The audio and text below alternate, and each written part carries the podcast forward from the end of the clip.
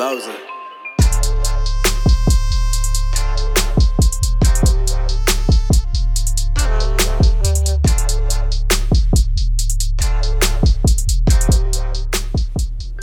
What's up, everybody? Welcome to another episode of the Five Sweet Podcast, partnered with RaiderRamble.com. Head on over to RaiderRamble.com for all your Raider needs. On this week's episode, we're going to be recapping last Thursday's game against the Cardinals. Looking forward to the next preseason game against the Packers, and of course, talking a little bit of hard knocks. But before we get into all that, Jose, another victory Monday. 2 0, baby. I know, man. Super Bowl bound. I told you last week, one and 0, 2 and 0. Exactly. Everybody They're gonna knows, keep going. Everybody knows that teams who start 2 0 in the preseason automatically win the Super Bowl. It's, it's just how it goes. especially against the, especially after beating a lowly Cardinals team. So much hope. Yeah, especially after beating, you're right, especially after beating the team who had the first pick. We're, we're golden. But jokes aside, there were a bunch of good things. I mean, anytime you have a pretty dominating effort like they like we saw last Thursday, there are gonna be a lot of standouts. So of course we tread lightly with the preseason, but like I said, anytime the team has that kind of success, there's you know individual performances that go along with it and a lot to be happy about. So I don't know, Jose, what was the first uh, your first pro, I guess, or takeaway from Thursday night's game?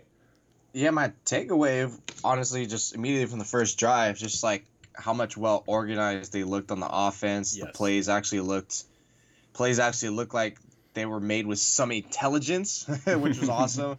Um, I, uh, I saw your uh, piece, your first piece on JBB about like Gruden in the red zone, which last season he sucked in the red Yeah. zone. Like he had no feel, couldn't call any plays. Mhm. It's like Gruden had no idea what a pick play was in, was at all or something like that, which is usually a common thing, Yeah. a common play that is being dialed up in the red zone.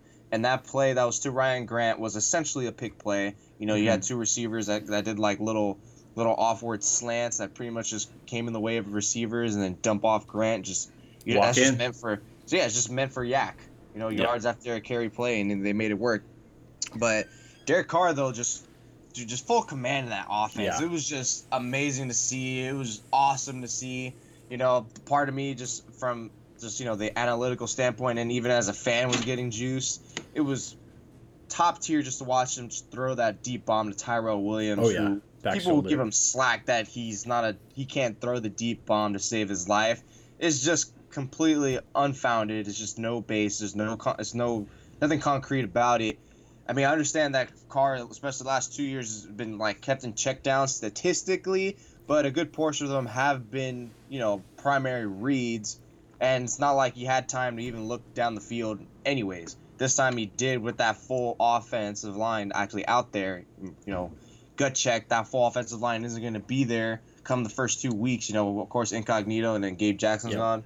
I mean, Gabe Jackson didn't play, but still, it's just that was my takeaway. Just for the first offensive series was awesome, and then you know just seeing the defense as well, looking more organized, more depth because most of the players are incumbent starters or incumbent depth chart pieces that are starting to understand Paul Guenther's play. In terms of how it was for like 24 and 0 when the Raiders got a lead, that's in that point I was like, okay, this this says more about the Cardinals than it does about the Raiders. Yeah. I mean, what this says about the Raiders, like we know how to take advantage of crap teams. Teams aren't gonna that are dysfunctional because Vance Joseph just can't call the defense to save his life. I mean, Ray Charles can see that.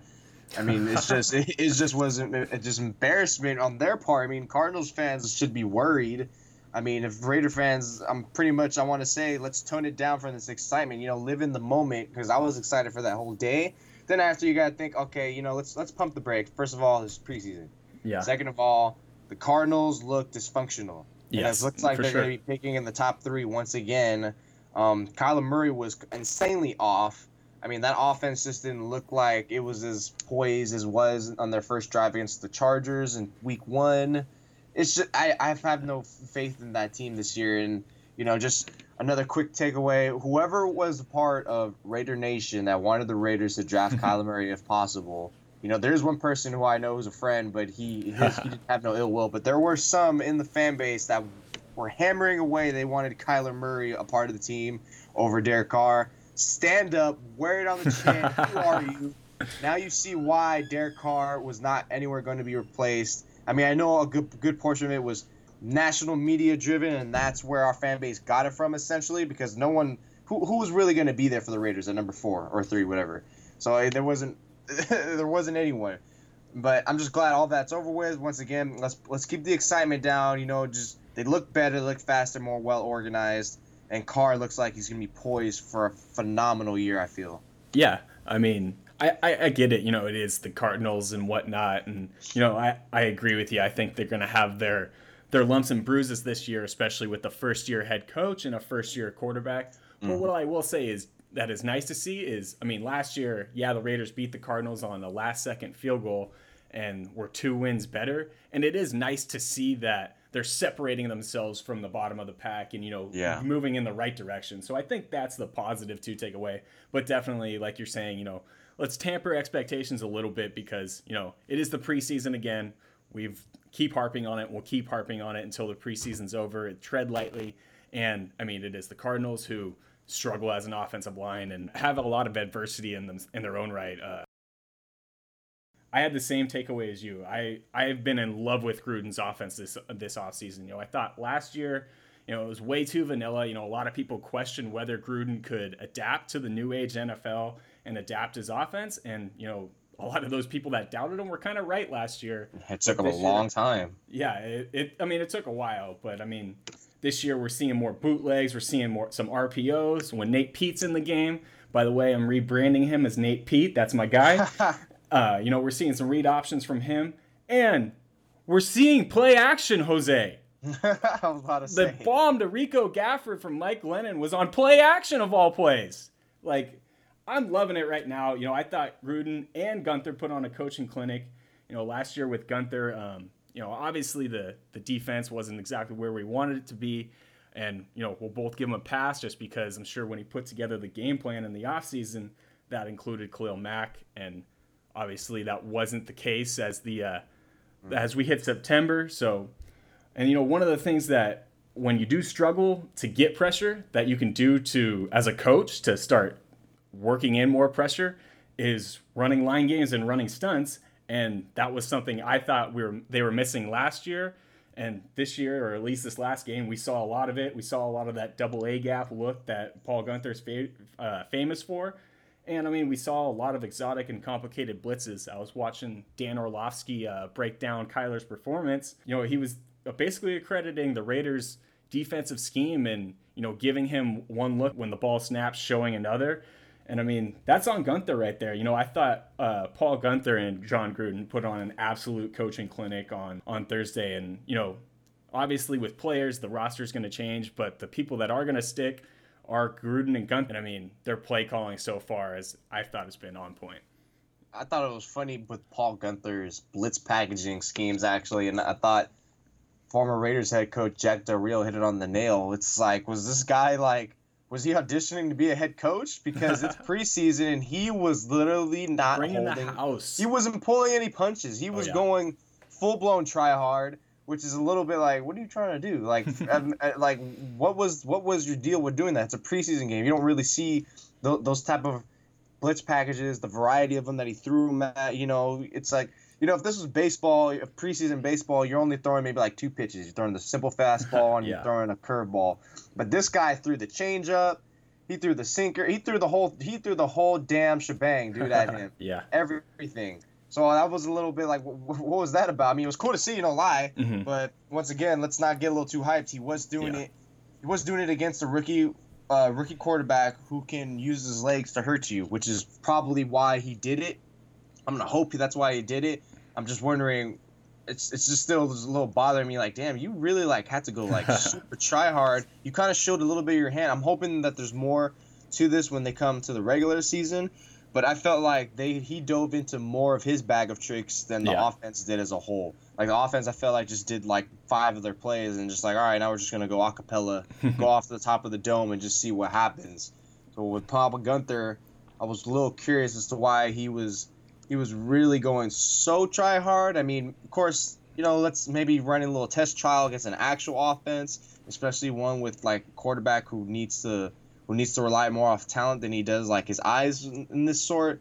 but it was just a little bit revealing to me, and I was a little a little concerned about that with me being nitpicky just just about that point. Yeah, I mean, for sure, it is the preseason. You don't, you know, talk about it all the time and see it all the time. You don't really want to show your complete hand, but hey, it is it is a good sight to see. And you're right. Hopefully, he's got some more uh, tricks in his bag that we'll see come come right. But I hey, do... man, is, I want to highlight that one play that Clelin Ferrell had with Kyler Murray trying to escape. And Ferrell, yeah, my guy, and Ferrell just that guy was fast, man. He yeah. he was m- almost matching Kyler's speed. Kyle Kyler couldn't get around him. I was like, oh my god, dude, this guy just nice. He he he he cut the he cut the field in half when he's running to the sideline. He like he angled it right. He wasn't chasing him. He was chasing his, the point he was trying to get to, which is so smart. Too many of these defensive ends are just going to be trying to trying to chase a quarterback's trail rather than chase cut their pathway. The you know, basic football 101,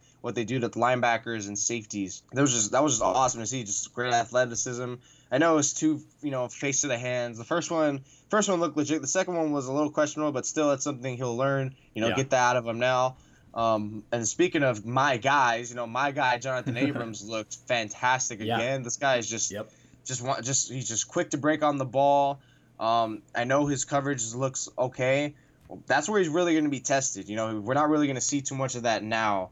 I'm gonna be. It's gonna be a huge revealment of how it's gonna be. You know, week one against Joe Flacco, whose one best trait is the deep ball to mm-hmm. Emmanuel Sanders of all people. Uh, that's gonna be the big. That's the big question I'm looking for here. How's it gonna work with him? Like coverage? Does he does he have a nose for the ball in that sense? Does he freak out when it's like with him and a receiver? Because from what we could see, when it's when it's him trying to come up for the run or something that's like within 10 yards, he's going to be very good at it.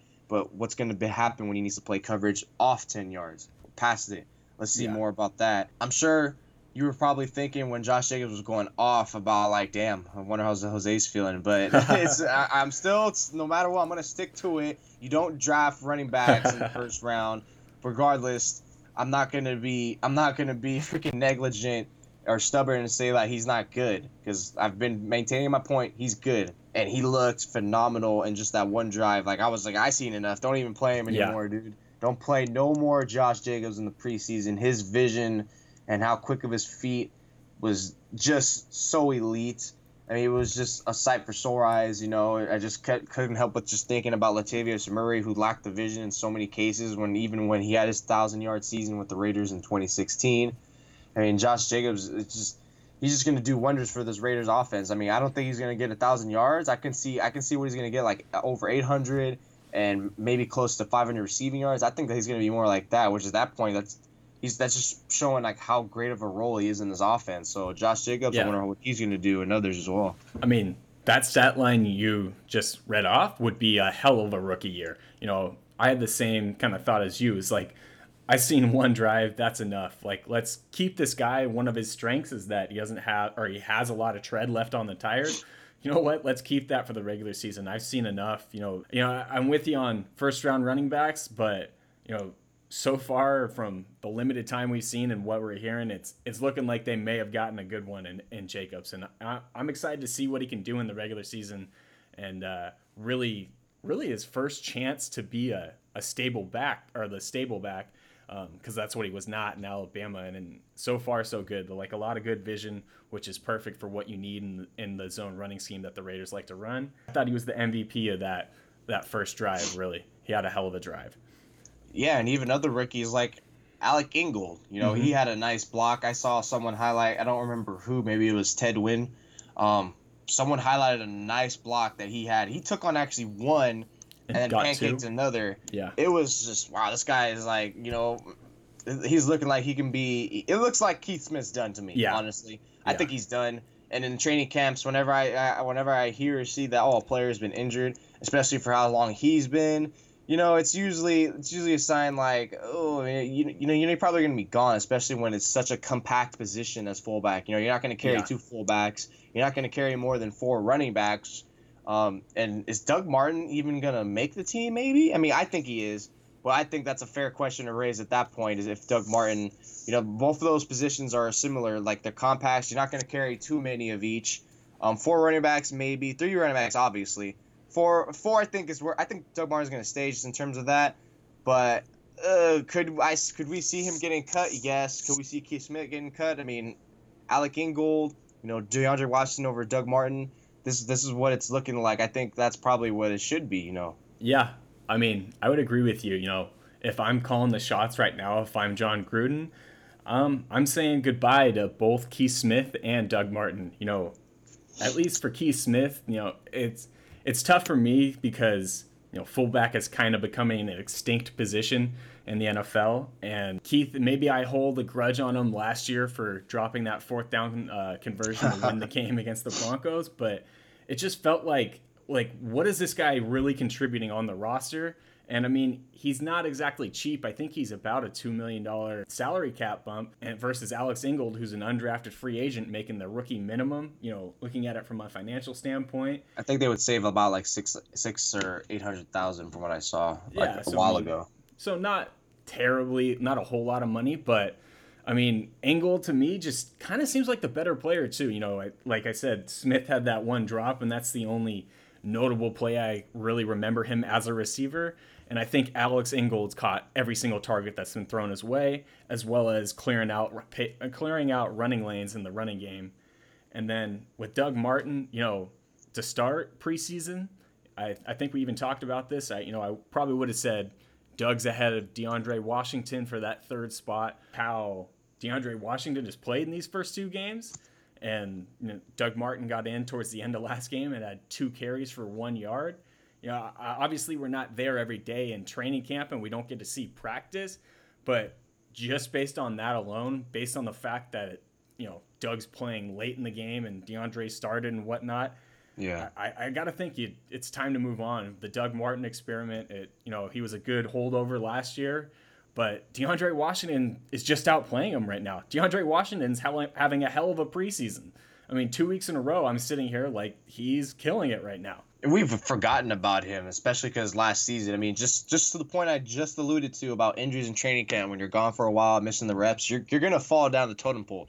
And once you do that in training camp, it's hard to find your way back there unless someone gets injured or just is just playing just completely ugly. Which last season it didn't happen at running back. You know, DeAndre Washington missed a good portion of training camp and just couldn't find his way back mm-hmm. because once again no one was playing no one was playing worse. Of course, you're not gonna supersede Marshawn Lynch. Jalen yeah. Richard was already the number two. Um, Doug Martin was a nice uh, was a nice throw in a mix, but I, I, I don't see a way I don't see why you would cut Doug Martin. You you got to keep four running backs because mm-hmm. you know you got to shuffle them. Yeah, you know, it's good to keep them on deck. Um, but of course, if you want to like look for a place to trim the fat, you know, Doug Martin's definitely going to be yeah. one of the places, one of the one of the realms you want to start creeping around.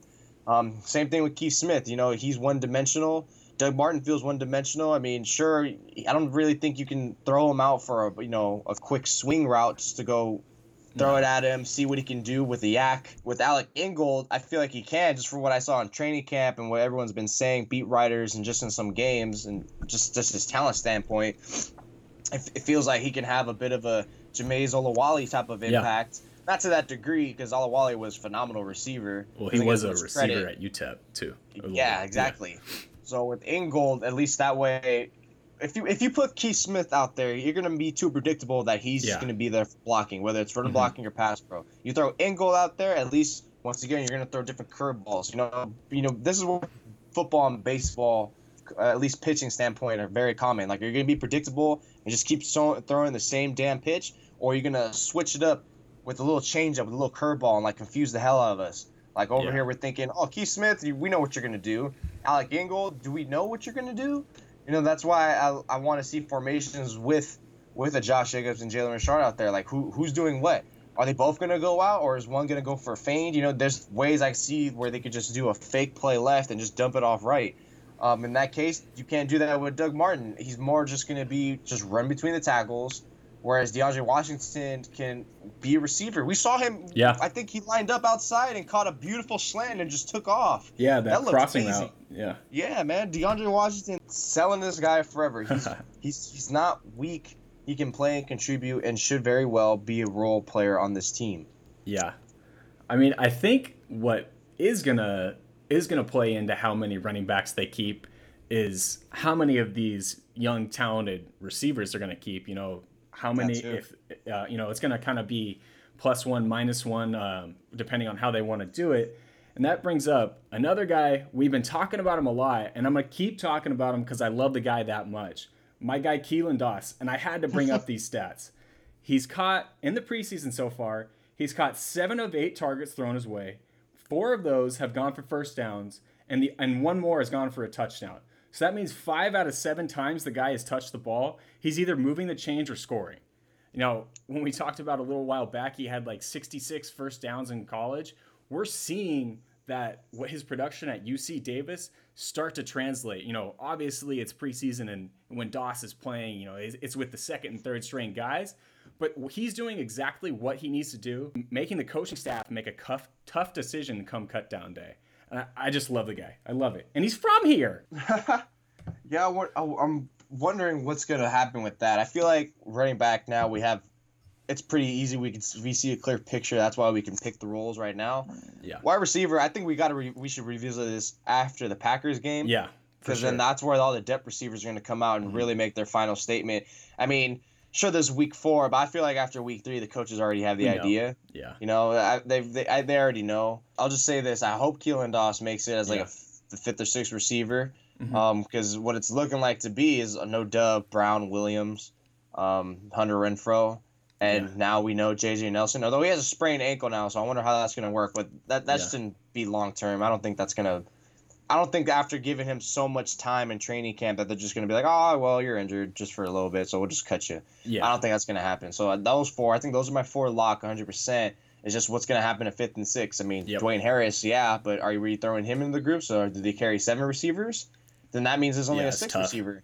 Then that yeah. means it's either going to be Ryan Grant, Keelan Doss. Um, it's pretty Ateman. Mar- Marcell Ateman. Um, mm-hmm. I'm just gonna wave him. Mar- Marcell Ateman's not. Just put yeah. him back in the practice squad. He needs a lot more work still. Good, good. He got that. Good. He got that little taster last season, but now he needs to get well, well in depth to the game.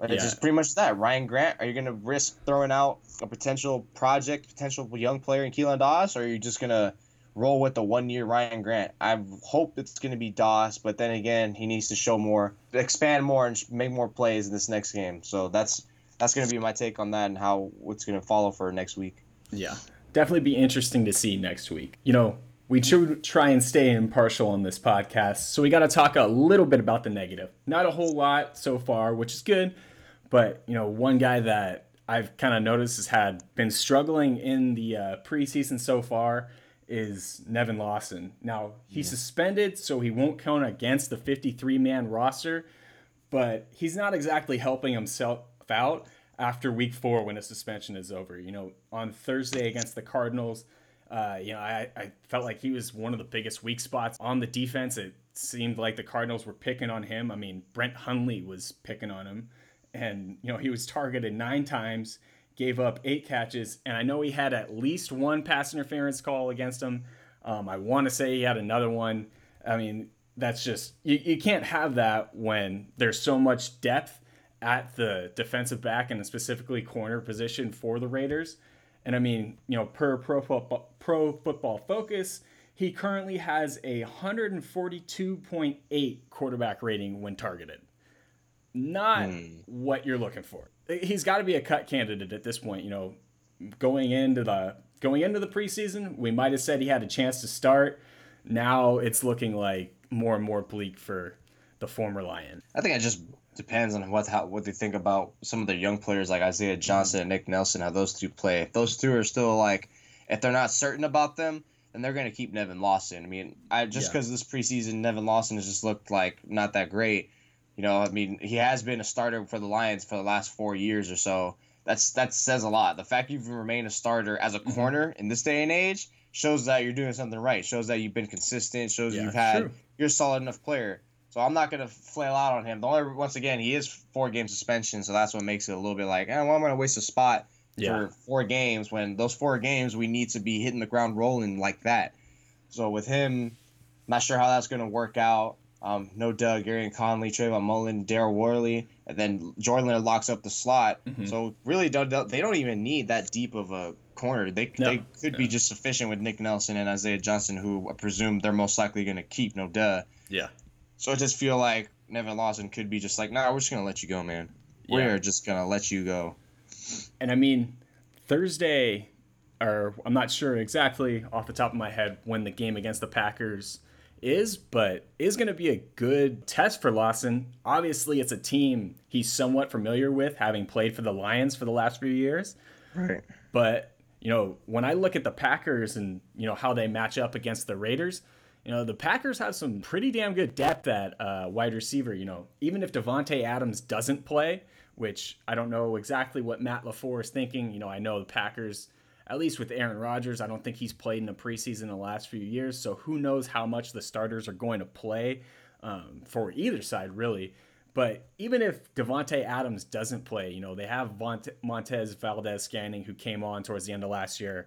Equanimeous St. Brown, who's going to be a second year player, had some good things going for him. And then Austin Davis, who's a local product out here out of Martinez, who's been a burner for them. And then his name's slipping my mind, but they have another guy who uh, is a D3 product that they've been raving about in camp that's uh, looking like he's going to be a stud for him, too.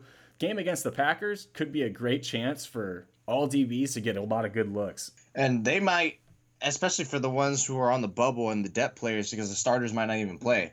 I mean, number one, why do we need to see them play? They already look poised enough, and let's Yeah. just let's just save them safe.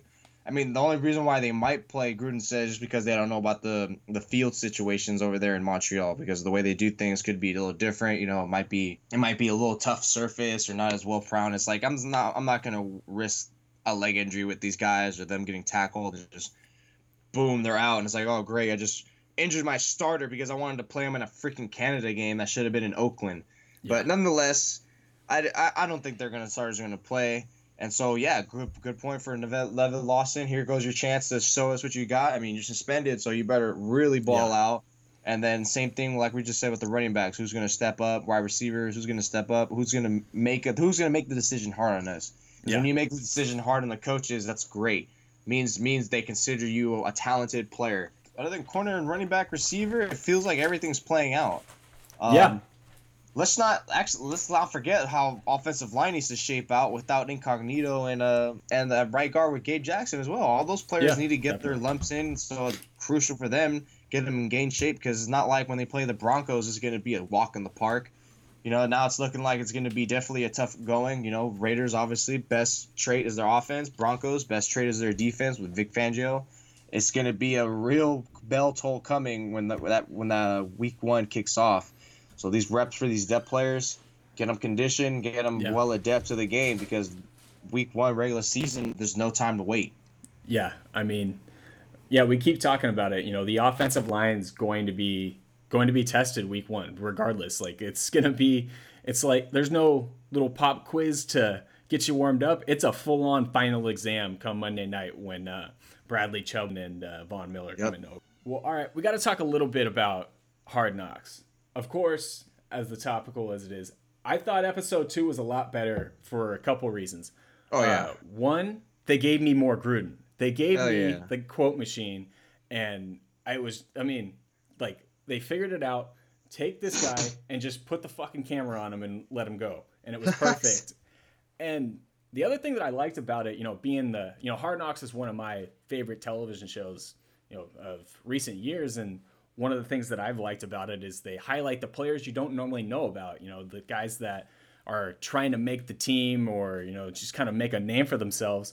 And you know we got to see guys like Keelan Doss is you know has a great story with being from Alameda and you know going to college somewhat locally at UC Davis and being able to get a chance. And they also highlighted Maxx Crosby, who's not fighting for a roster spot, but you know being a fourth round pick from Eastern Michigan, not a lot of people aren't gonna know about him. And I thought that was pretty cool of them to really give his story, get to know him a little bit more. You know, I I liked him. Uh, you know, he was a guy that you know I I, I feel like I'd want to have a beer with. And by the way, fucking savage for playing in a preseason game with a broken hand.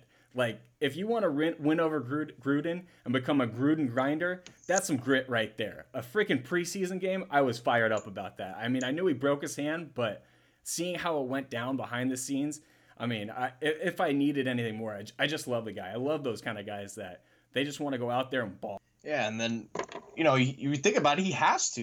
You know, when you're a rookie, Yeah. just when you're a rookie player, um, especially for some of the players that are even undrafted, you're fighting for a, a roster spot and even to try to carve a role, you have to do everything you can. You know, there's millions of dollars at stake. You know, this is your livelihood. You you need to get out there, especially when you're a pass rusher or an edge rusher. You can play with a broken hand. There's been plenty Yeah. of players that could just put clubs on their hands and they're just fine. You know, it's the same thing. You know, it's not like you really need your fingers. You just need to bat away. As long as you got that preci- you have that accuracy and precision to not and that coordination to at least not be a klutz, you can still go out there and just sw- swap hands. You know, try to bulldoze someone if you can. So, damn, that was like old school Raider right there, Maxx Oh. Crosby. I'm sure some old Raider fans got a bit of nostalgia watching that. It's like, like yeah, that's what it's about right there. You know, you know that's what it's about. So, you know, it, once again, he, he had to, he had no choice. Um, what I liked about honestly, other than the Gruden, you know, cuss machine, which was freaking awesome. That was just priceless. I hope we get more of that. But uh, we got to see a lot more insight on Antonio Brown's situation. Mhm. You know, and I wonder how many of us actually looked at his feet when he was like, "You want to see it?" So I mean, uh, if anyone was eating dinner, I'm sorry you had to do that. But uh, yeah, we got a little insight on that, which was cool. So I was like, okay, yeah, it sounds like everything was right and good. I mean, I wonder. I, what I really want to know is which players and coaches. I mean, of course, i there's no way you cannot tell me Gruden wasn't annoyed. I mean, I'm I'm not. I'm pretty sure now he's like, oh, you know what? You know, we're, we're past this now. I'm just trying to get him out here. But Yeah. why? You know, of course, some coaches and players were probably annoyed and like upset with him about this. You know, that's why there were reports out there, and I think those did hold weight. You know, maybe that's why some national media people were saying like, "Oh, look, he's already being a toxic," and just went even further and beyond and took it out of context. And it's like, all right, now you guys. I mean, I mean, we grilled him on here.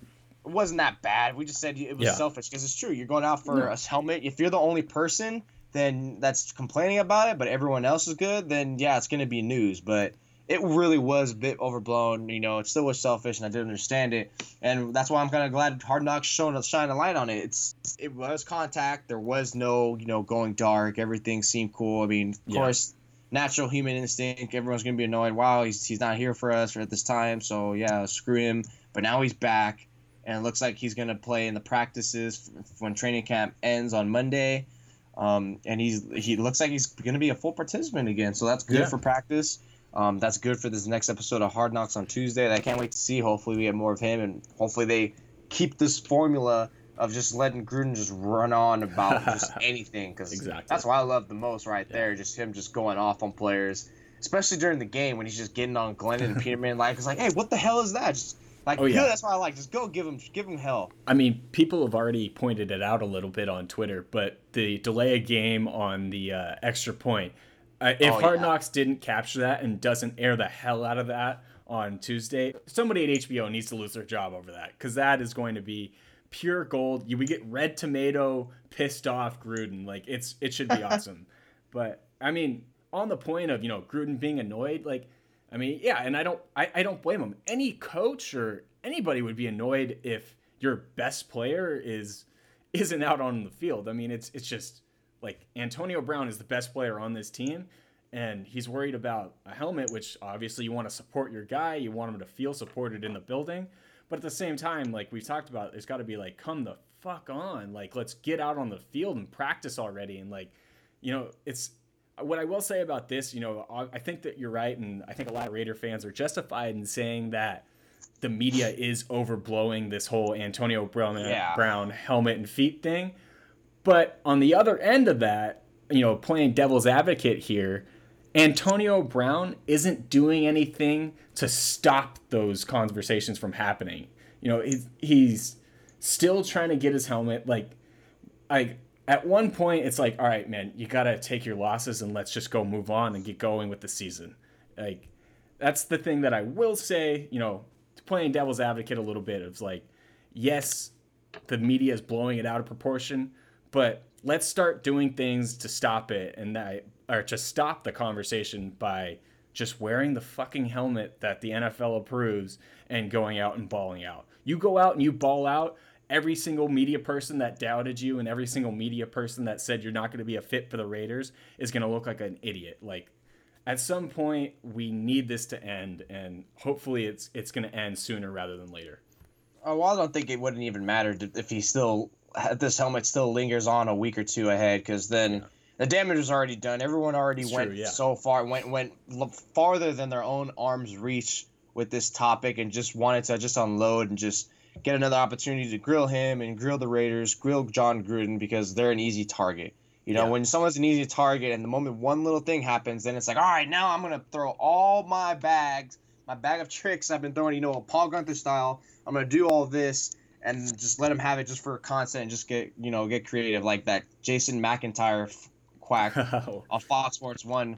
Oh, who Raider? Raider I didn't know they had Raider fans. Oh They're irrelevant. God.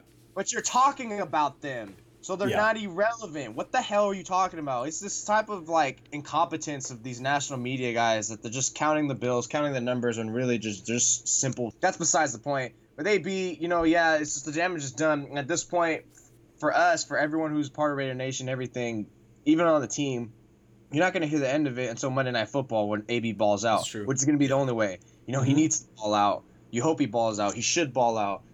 That's it's gonna it's really there's no other option now because it's just gonna this narrative's already been creative. It's there and then everything's gonna get brought up. You know monday night football what do you think's gonna get brought up? Oh yeah. Oh his helmet oh, his frostbitten feet it's, it's gonna be talked about obviously regardless on the pregame show during the game after the game.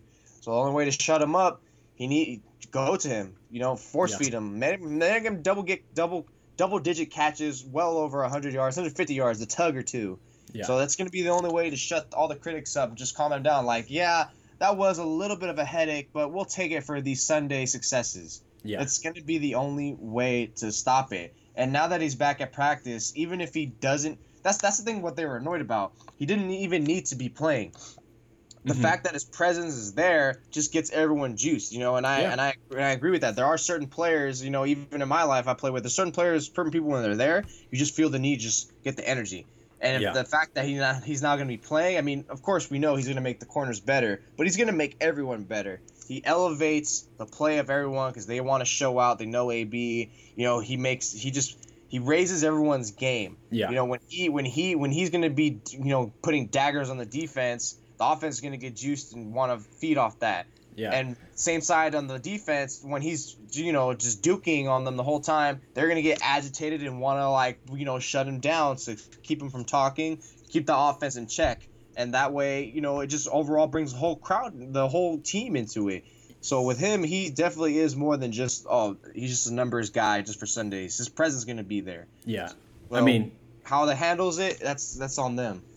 When when Antonio Brown is on the field the standard is just raised. I mean, like you know, it, it's just there's more competition out there. You know, mm-hmm.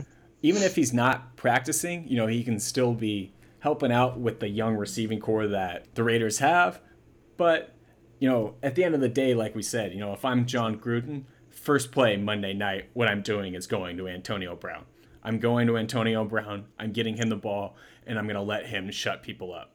It's going to be, I could see a scenario where AB, like, doesn't put up even that great of numbers because the Broncos secondary is elite yeah, and they do have Vic Fangio and Fangio knows how to take your number one receiver out of the out of the equation so that'll be interesting but yeah. that that's besides the point.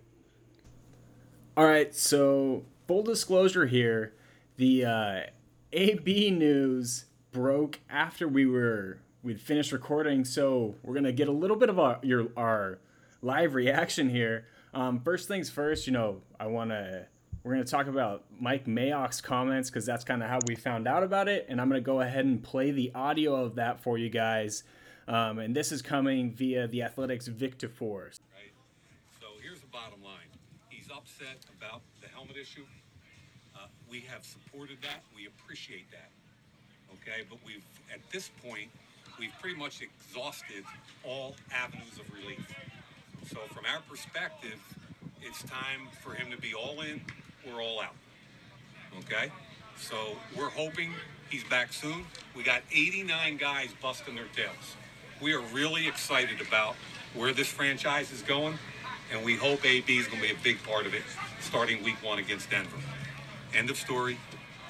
No questions. Okay? All right. Um, Whew. Wow. I mean, it's it's pretty clear to me that Mike Mayock, and I'm sure this is the general consensus. Yeah, he, he is, is pissed, off, off and tired of dealing with this. I mean, wow.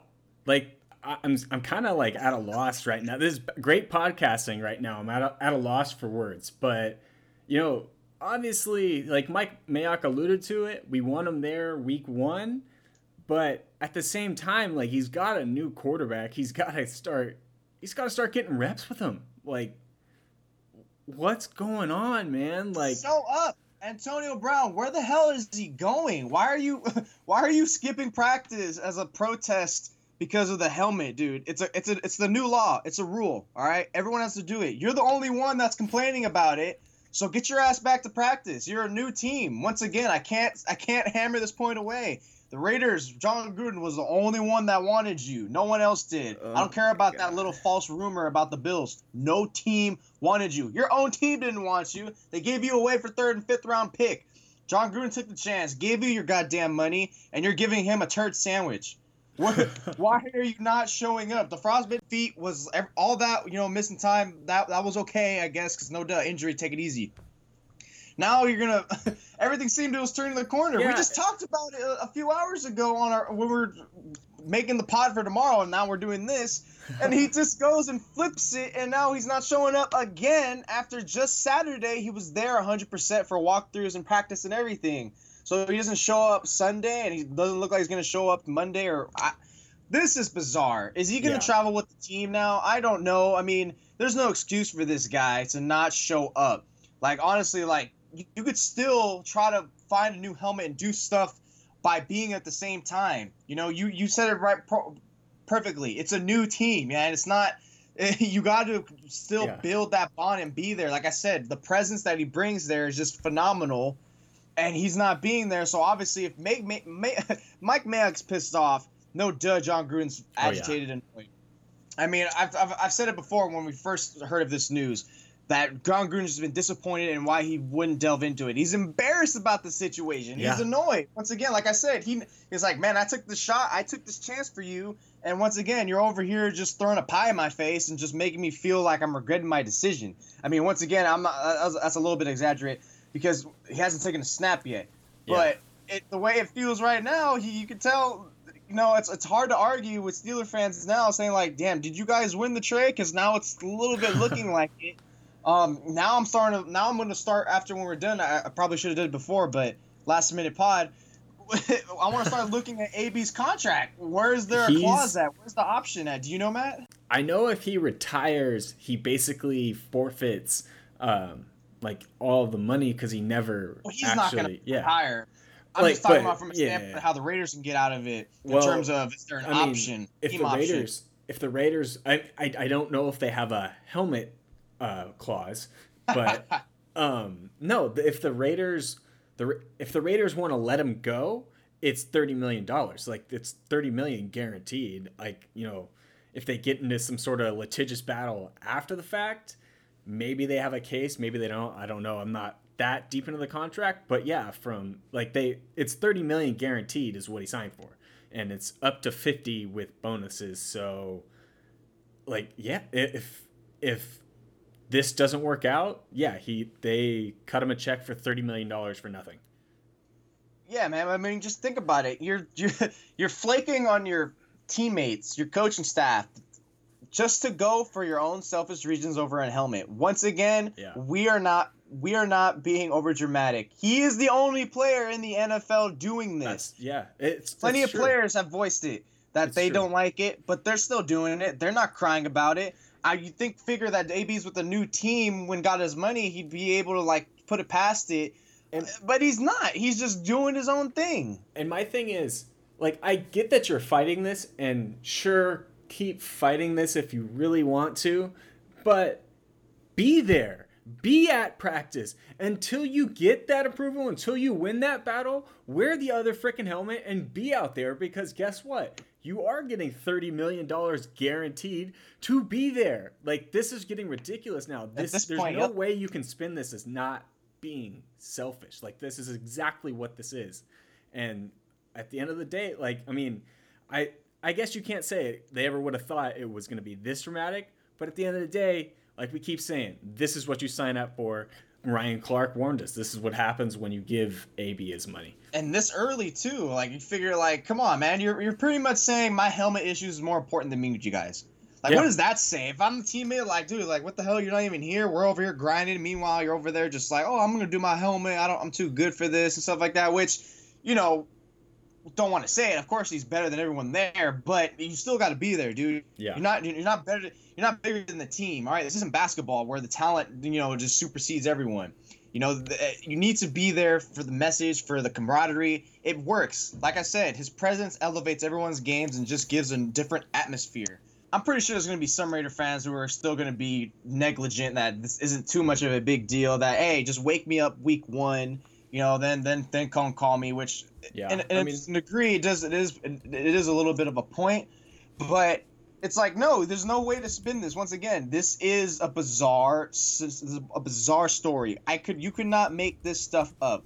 If Gruden and especially Mayock are freaking out about this, then of course we're gonna freak out about it. Yeah. Because his statement, the, dude, the Raiders account was the one that posted that Mayock video after Tafur did it as well.